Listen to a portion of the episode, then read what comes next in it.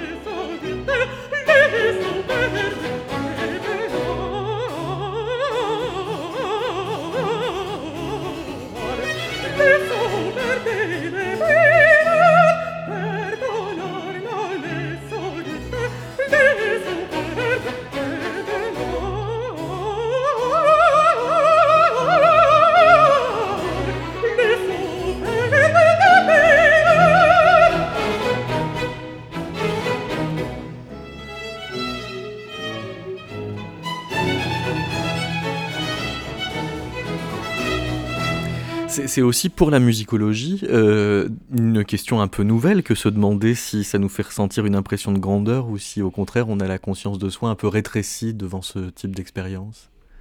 C'est pas des questions qui occupaient beaucoup les musicologues jusqu'à jusqu'alors? Euh, Non, on les a. Euh, enfin, je pense que si on fait une sorte de, scan de ce qu'est la bibliographie, on va trouver des choses de ce genre.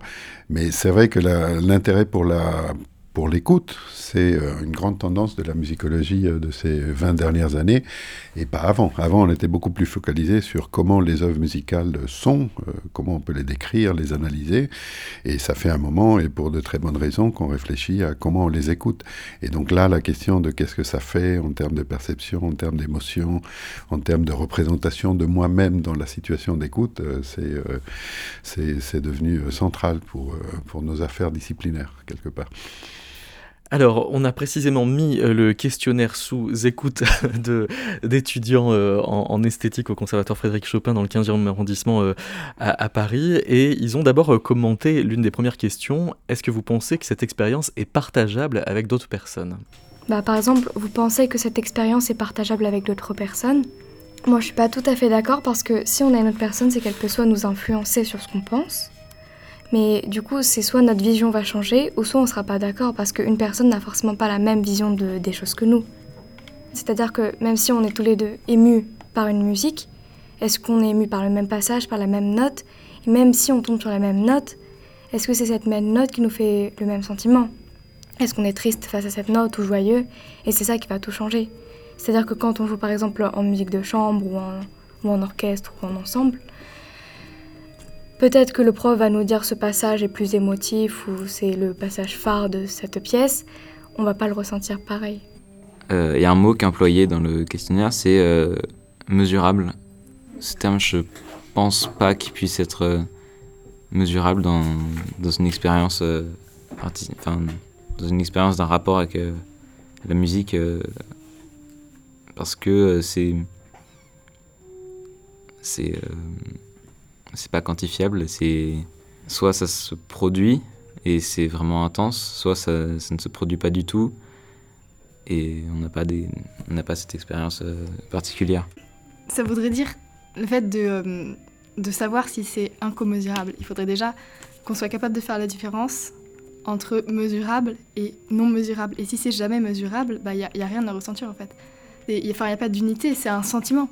On ne mesure pas euh, ce qu'on ressent. Enfin, c'est indicible. Je vais pas dire que je suis euh, un peu joyeuse ou beaucoup joyeuse sur une échelle de 1 à 10 à quel point je suis joyeuse. Je suis joyeuse, je ne suis pas.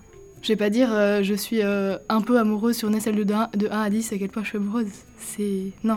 C'est pas forcément mesurable avec des chiffres. Tu peux être amoureuse d'une certaine manière et.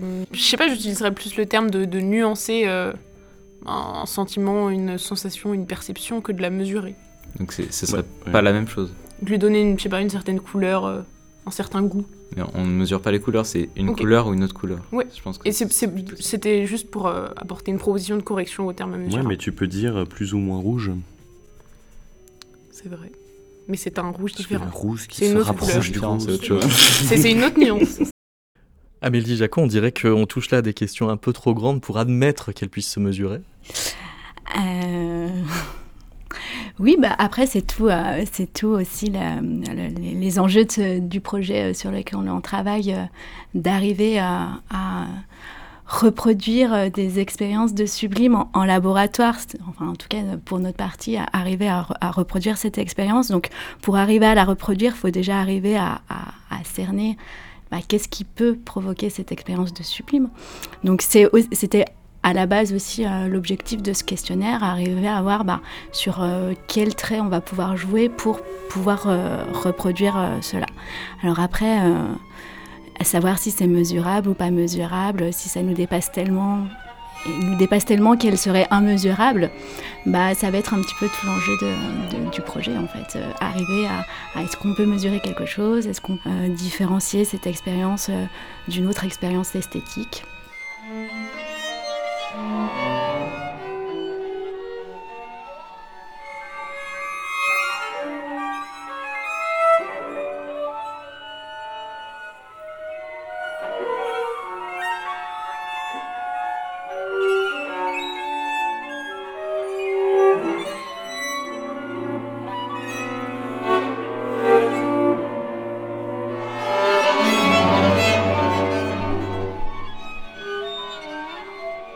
Margherita Arcangeli, est-ce qu'on peut déjà anticiper l'idée que ça puisse, le sublime, rétrécir la conscience de soi? Plus ou moins, donc peut-être bah, Celle-ci est, une hypothèse faite par les philosophes en général. L'idée, c'est qu'effectivement, cette expérience mettent en jeu une partie quand même négative, on l'a dit, non, à plusieurs reprises, il y aura quand même, euh, c'est à voir si ces deux composantes ou effectivement comment cette partie positive ou négative qui est en jeu dans le sublime euh, euh, sont liées entre, elles. Mais l'idée, c'est effectivement que cette négativité touche, touche à la conscience de soi.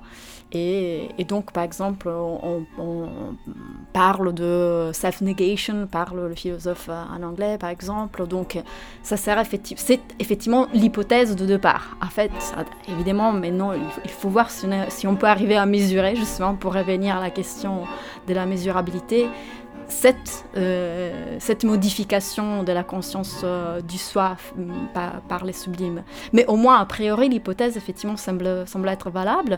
Et d'ailleurs, même les, rares psychologues qui ont travaillé sur les sublimes, parce que cette idée que l'on a eue de, de, travailler sur les sublimes est partie parce qu'on a vu qu'effectivement, même les neuropsychologues commençaient à s'intéresser. Il y a un petit papier euh, par Zeki, un collaborateur, qui, effectivement, a, cherché à étudier les sublimes seulement dans un contexte visuel, on le répète, donc euh, effectivement l'idée de parler de musique c'est quelque chose de nouveau. Et eux-mêmes ont trouvé effectivement que des airs normalement associés à, des airs euh, liés au sujet, à la réflexion du sujet sur lui-même, sont désactivés. Donc euh, l'idée c'est quand même qu'il y a quelque chose à creuser, à creuser par rapport à l'espérance sublime et la modification de la conscience du soir. Thank you.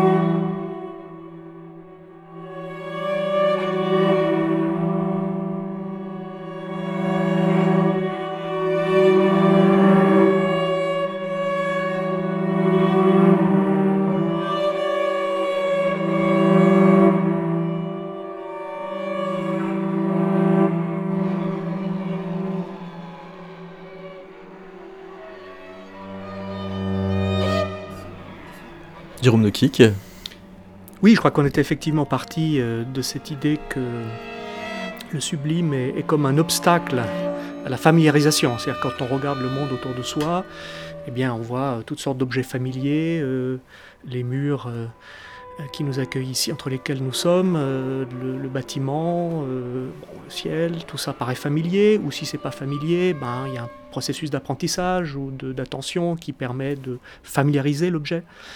Et dans le cas du sublime, on a un obstacle radical à la familiarisation, c'est-à-dire qu'on a quelque chose qui se situe vraiment euh, à la limite inférieure de ce qui est familier pour nous. Donc on a un objet euh, très étrange, très nouveau, on n'arrive pas bien à ranger dans des catégories euh, ordinaires ou familières, et qui pose un problème, qui pose un problème cognitif. Là, pour moi, ça c'est l'origine de l'expérience du, sublime. Et je trouve intéressant finalement une des personnes, un des, commentaires qui a été fait euh, parle d'incommensurabilité, enfin, c'est aussi un terme que nous utilisons dans le, questionnaire. L'idée, c'est que euh, le sujet n'arrive pas à se mesurer euh, à l'objet sublime. l'objet sublime reste pour lui en dehors de ses instruments de mesure habituels, c'est-à-dire la perception, l'imagination, un certain cadre de pensée qui lui permet d'appréhender les objets, les événements de la vie quotidienne.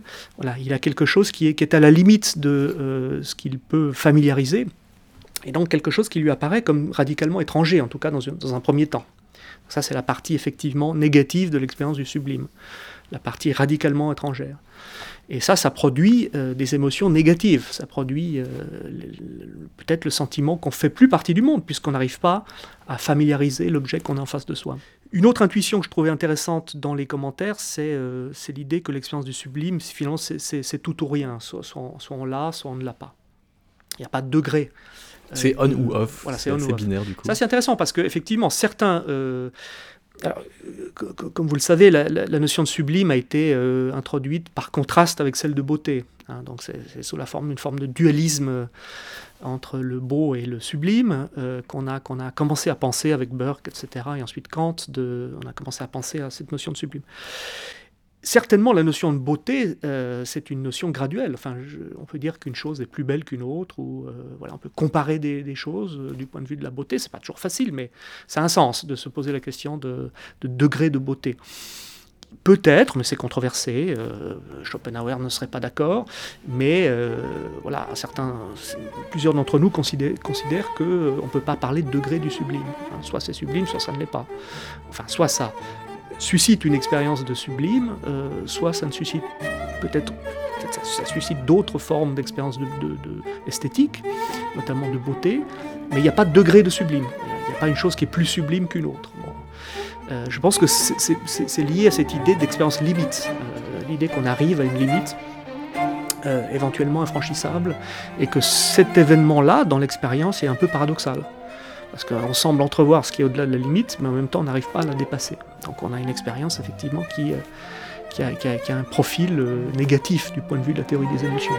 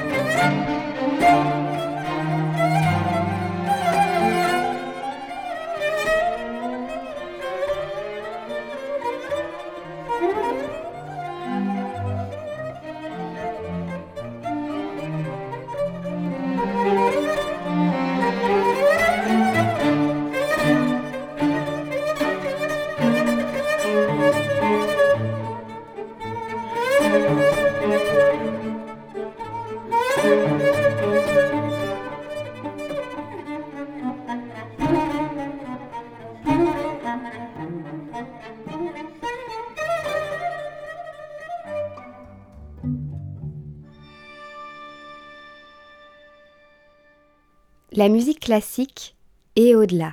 C'est Métaclassique avec David Christoffel. Pour euh, essayer de, voir ce que euh, l'expérience que vous êtes en train de mener pourrait euh, changer à notre idée de la grandeur, du moins celle qu'on hérite de l'histoire de la musique, avant de vous poser la question, Esteban Bourg, je vous propose d'écouter les, commentaires des, des, étudiants du Conservatoire Frédéric Chopin. Pour moi, c'est quand la musique nous parle vraiment, ce sentiment de grandeur, ce qui était formulé comme grandeur intérieure, moi je l'associais à une sorte d'ouverture, enfin, ce sentiment, peut-être qu'on pourrait utiliser le mot exaltation qu'on a à l'écoute de la musique.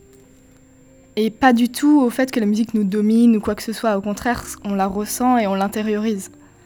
Totalement. Et c'est pour ça que par rapport à cette musique qui nous parle particulièrement, pour moi, euh, la mystification du compositeur, etc., ne joue plus, même si elle peut jouer pour d'autres musiques. Là, elle ne compte plus, c'est vraiment, elle nous parle personnellement. Donc la, la musique qu'on ressent, on a tous, euh, du coup, euh, on parle tous de l'expérience de la musique, euh, qu'on la, on l'aperçoit supérieure, grande. Mais moi, quand je, du coup, j'ai ce sentiment, je, je vois que la, je, je, perçois la, la musique qui est supérieure et je me sens, je me sens supérieur avec cette musique. Elle me transmet sa, sa, supériorité et ça peut arriver avec ce sentiment déclenché par n'importe quel type de musique, euh, euh, que ce soit euh, actuel ou romantique ou... Mais t'es sûr que tu utiliserais le mot grandeur et supériorité? Parce que supériorité, ça veut dire qu'on domine quand même quelque chose. Enfin, la musique, elle domine pas. justement, elle t'exalte. Donc, elle, en fait, elle te, elle te rend quelque part invincible, mais pas forcément contre quelque chose. Mais enfin, elle arrête le temps. Elle, elle fait que Enfin, je sais pas, dans la supériorité, il y a quand même quelque chose d'hyper péjoratif. Il me semble que ça amène quand même à, se poser la question de soi et à se, regarder soi et se comparer à, ces œuvres-là, à ces compositeurs. Et euh, sans forcément se demander si on est capable de faire la même chose, euh, essayer de, comprendre euh, d'où c'est sorti et, Et je sais pas, moi, ça me. En fait, c'est sûrement une erreur, mais euh, je peux pas m'empêcher de, placer ces œuvres euh, sur, euh, sur un piédestal et quelque part de, très haut. parce que justement, à, partir du moment où c'est quelque chose qui nous atteint et que ça, crée une, exaltation en nous, je, trouve, je trouve ça difficile de pas sacraliser, justement. Ça, renvoie notamment à une des questions du questionnaire. Est-ce que vous sentez que vous faites partie d'une entité plus vaste que vous euh, Et la réponse à cette question pourrait donc être déplacée par la musique que l'on écoute. Esteban Bourg.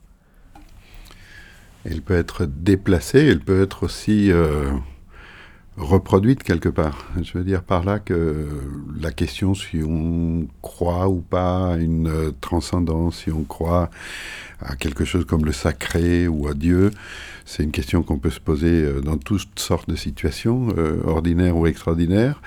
Mais je pense que la musique, et là c'est pas seulement la musique, c'est les arts en général, nous propose de faire ça euh, de manière un peu ordonnée quelque part. on pourrait même, disons, tester l'idée que les, les œuvres d'art, les artefacts culturels, sont des dispositifs pour nous inciter à avoir une expérience de transcendance. Et ça peut être le cas quand on lit un roman, quand on voit un film, quand on écoute une œuvre musicale et ainsi de suite, euh, parce que ce sont des, expériences qui nous invite justement à tester la question des limites, des limites de la perception. Et là, euh, la question de la limite, euh, elle peut avoir différents sens. Par exemple, est-ce que l'on peut aller aux limites de ce que la durée euh, nous permet de supporter? Par exemple, il y a des œuvres de Morton Feldman qui durent 5 heures. Et là, c'est clairement aller au, bout de ce que notre capacité de concentration peut avoir. Mais là où ça rejoint un peu l'esprit des commentaires qu'on vient d'entendre, c'est l'idée que la limite dont il est question, c'est une limite qui est liée au son et donc à l'écoute, mais c'est lié à ce que ça nous dit de l'être humain, quoi, d'être nous-mêmes et des limites de nous-mêmes et donc de se poser la question du sacré. Et je crois que c'est l'une des raisons pour laquelle euh, la musique sacrée dans la tradition religieuse est souvent sublime au sens euh, de, de, la grandeur, etc. Parce que l'idée, c'est que en contact de cette musique, il y a comme euh, une invitation une affordance, on pourrait dire, pour se poser la question euh, de, ce qu'il en est de nous-mêmes euh, d'une manière un peu emphatique. Quoi. on peut même se poser des questions sur, sur la vie et la mort, sur la croyance, sur tout ce qu'on veut. Il y, y, a des musiques qui représentent la mort, par exemple. Et c'est pas parce qu'on va mourir en écoutant cette musique, mais parce qu'elle est faite d'une manière telle à susciter en nous une question. Et là, c'est justement un point d'incertitude que, que, ces musiques peuvent susciter en nous. Et donc, c'est pour ça qu'on les recherche, je crois, parce que nous aimons ça. Si ça nous questionne, c'est que c'est en passe de nous dépasser. Euh, bah, je ne sais pas exactement. Le fait de dépasser, c'est un peu métaphorique. Hein. Quand on est au concert, par bah, exemple. c'est un contact avec une transcendance qui se donnerait là, quoi. Euh, oui, mais on est maître du dispositif. Et ça, c'est une condition moderne. Quand on écoute, euh, que ce soit au concert, on peut toujours partir. Mais maintenant, c'est encore plus fréquent d'avoir des écouteurs. On est maître de ce dispositif. C'est-à-dire qu'on peut être débordé, mais on se laisse aller à être débordé. Et de ce point de vue, la culture, c'est une sorte de, de, de répertoire de manière que nous avons de prendre en main notre contact avec les limites, tout en restant dans un confort de maîtrise là-dessus, je crois. Et c'est pour ça que même si on peut avoir une euh, peur en revoyant un film d'horreur, cette peur-là, elle ne va pas nous mettre en danger comme lorsqu'on est face à une bête féroce. Supposons, supposer qu'on puisse avoir cette expérience-là. Parce que c'est fait pour que l'on garde la maîtrise de la chose. Et ça, c'est un peu ce qui était au début euh, dans, la manière de théoriser le sublime. Euh, chez Kant, c'est, euh, oui, c'est lié à, ce qui nous dépasse, c'est lié à la peur, mais c'est la condition pour avoir cette expérience-là, c'est qu'on ne soit pas vraiment en danger. Et ça, c'est ce qui fait la différence entre la culture et, des situations qui relèvent d'autres choses.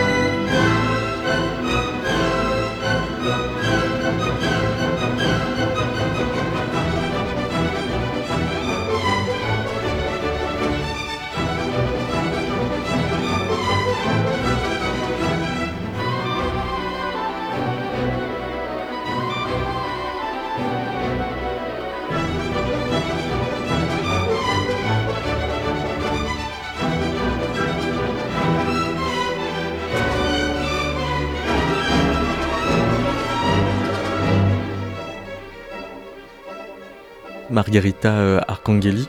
Euh, la réflexion sur soi, elle n'est donc pas euh, automatique, mais la question de réfléchir sur soi se pose quand même à tous les coups.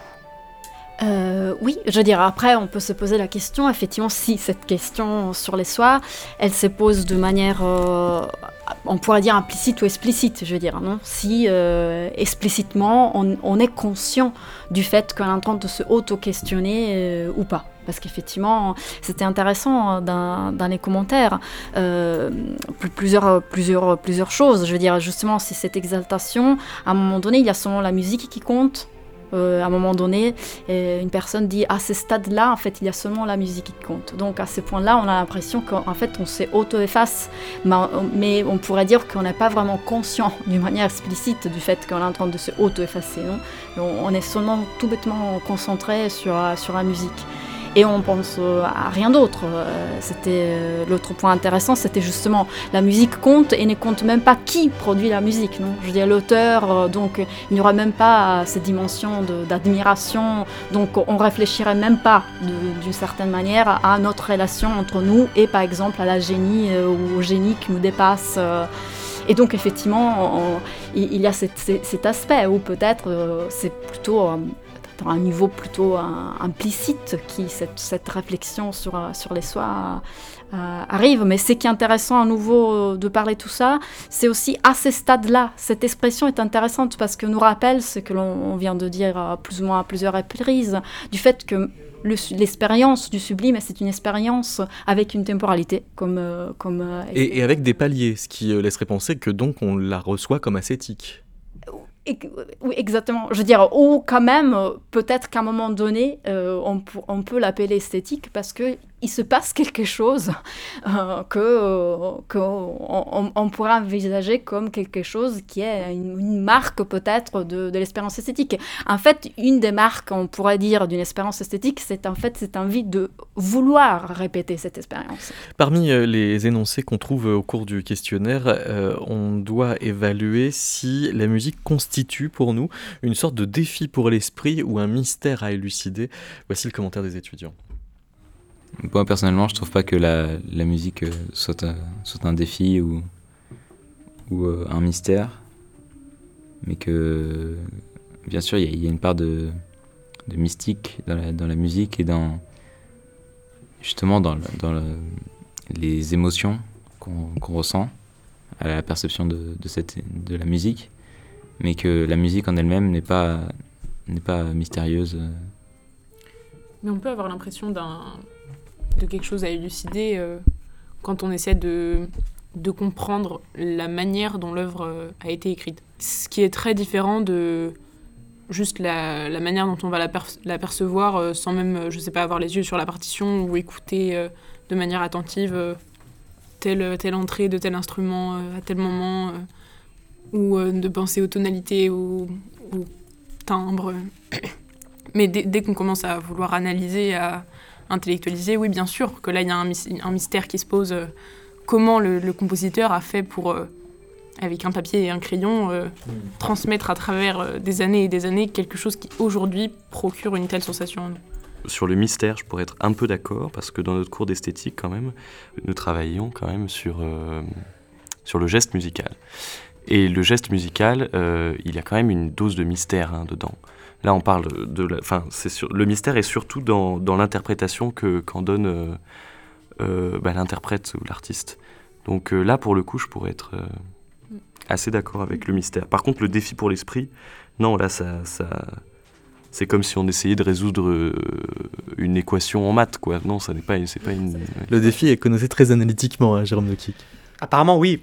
Bon, peut-être les, les, mots euh, utilisés dans le questionnaire ne sont pas tout à fait euh, justes, mais, mais l'idée qu'on avait tout de même, c'était que euh, l'expérience du sublime, alors, pose un défi. Pourquoi? Parce que justement, on n'arrive pas à se mesurer, comme je l'ai dit tout à l'heure, face à l'objet sublime.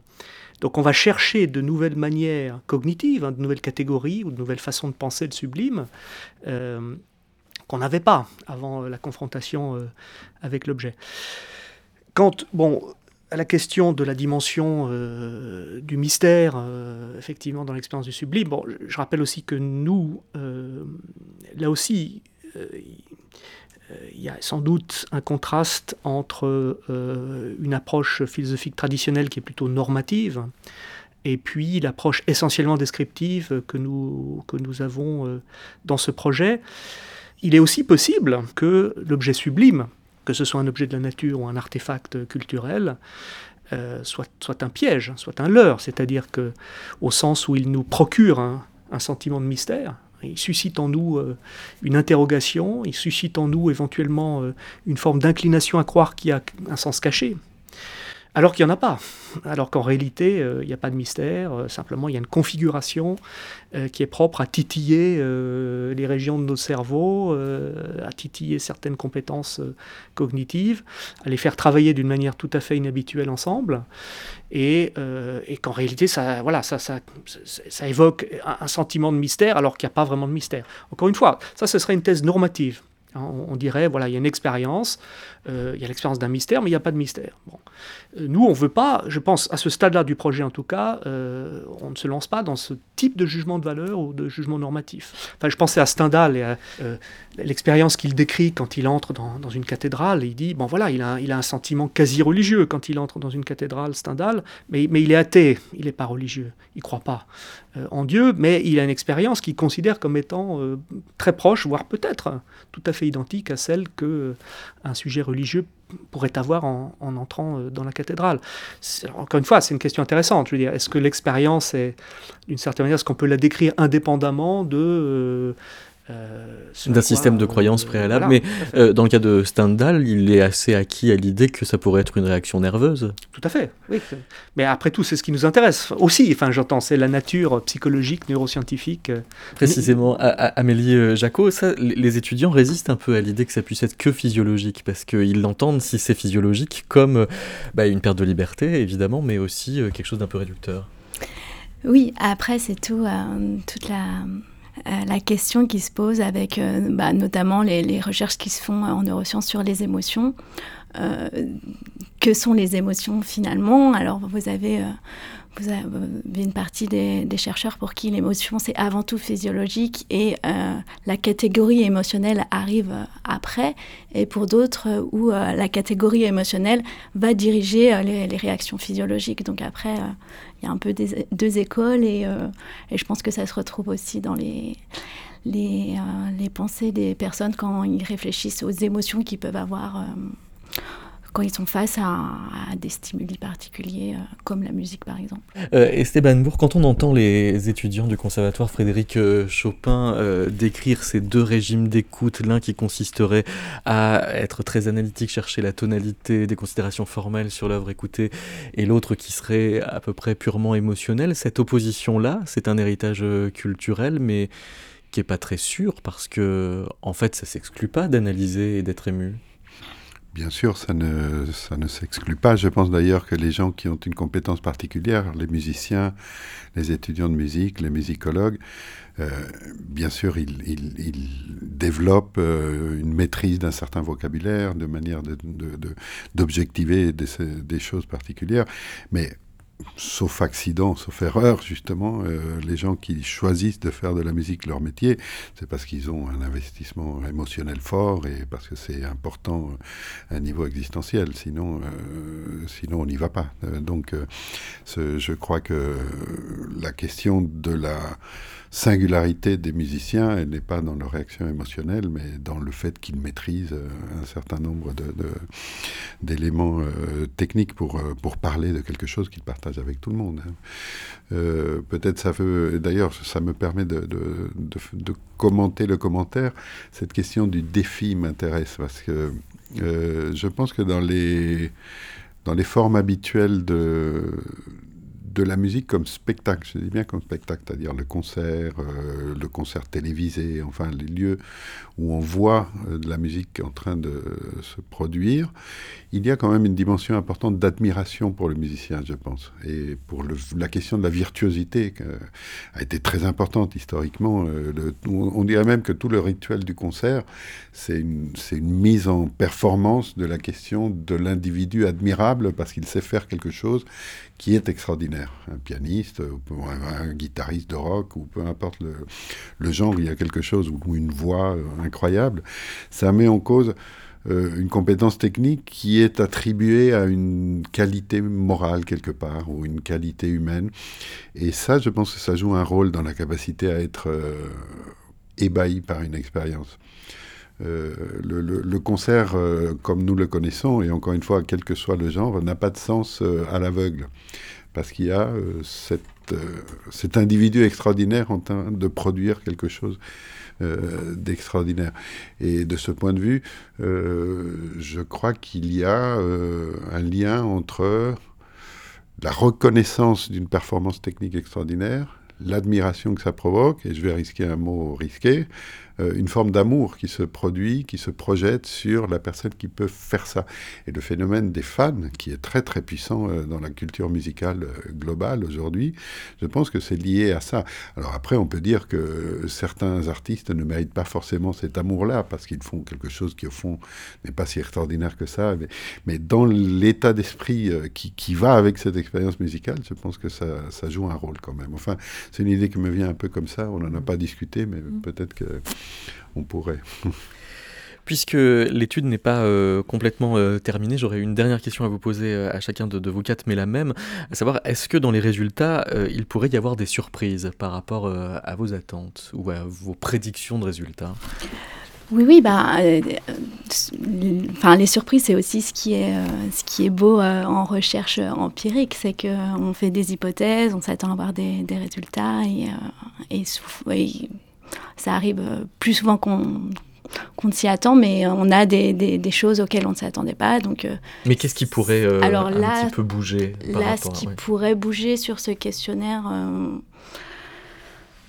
là, comme ça, je vois pas trop, je vois pas trop quoi dire, mais non, sur ce questionnaire-là, en l'occurrence je réfléchis rapidement, mais euh, je vois pas trop. Euh. En fait, on n'avait pas non plus des, enfin, des hypothèses fortes sur tous les points. C'est-à-dire qu'il y a aussi une grosse partie d'exploratoire dans ce questionnaire pour, pour la suite, en fait, pour pouvoir euh, affiner nos hypothèses pour les, protocoles expérimentaux qu'on souhaite mettre en place. Et relancer les questions. Voilà, donc on avait un peu des hypothèses sur le soi diminué, sur les réactions physiologiques que peuvent produire euh, des expériences de sublime, si on peut avoir une expérience de sublime avec la musique.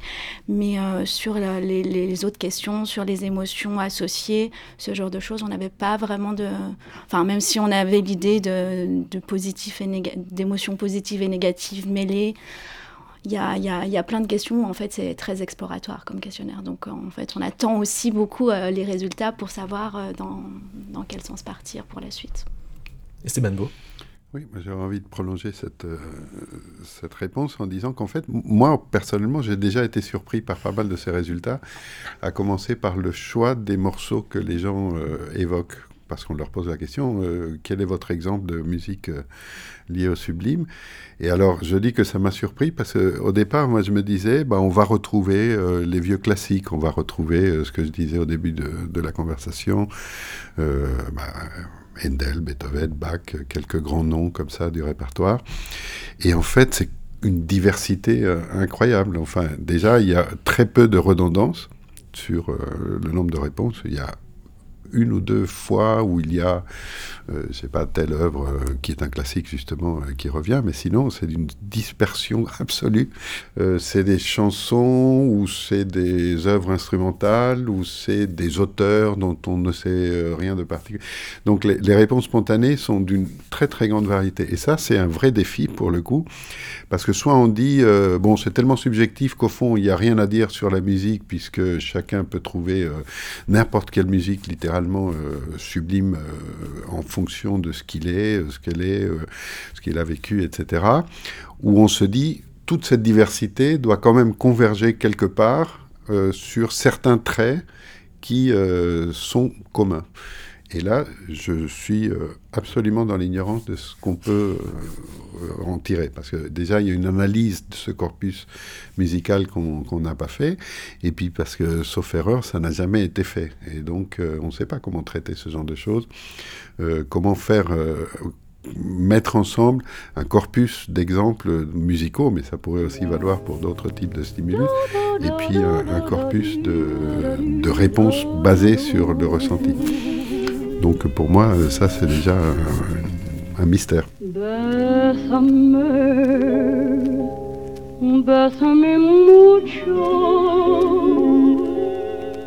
Each time I cling to your lips, I hear music divine.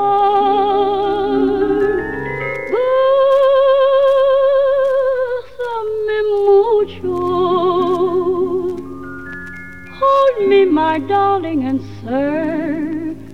that you'll always be mine. This joy is something new, my arms enfolding you Never known this thrill before. Who'd ever thought I'd be holding you close to me, whispering it's you I adore. Dearest one, if you should leave me, each little dream would take wings and my heart would be through.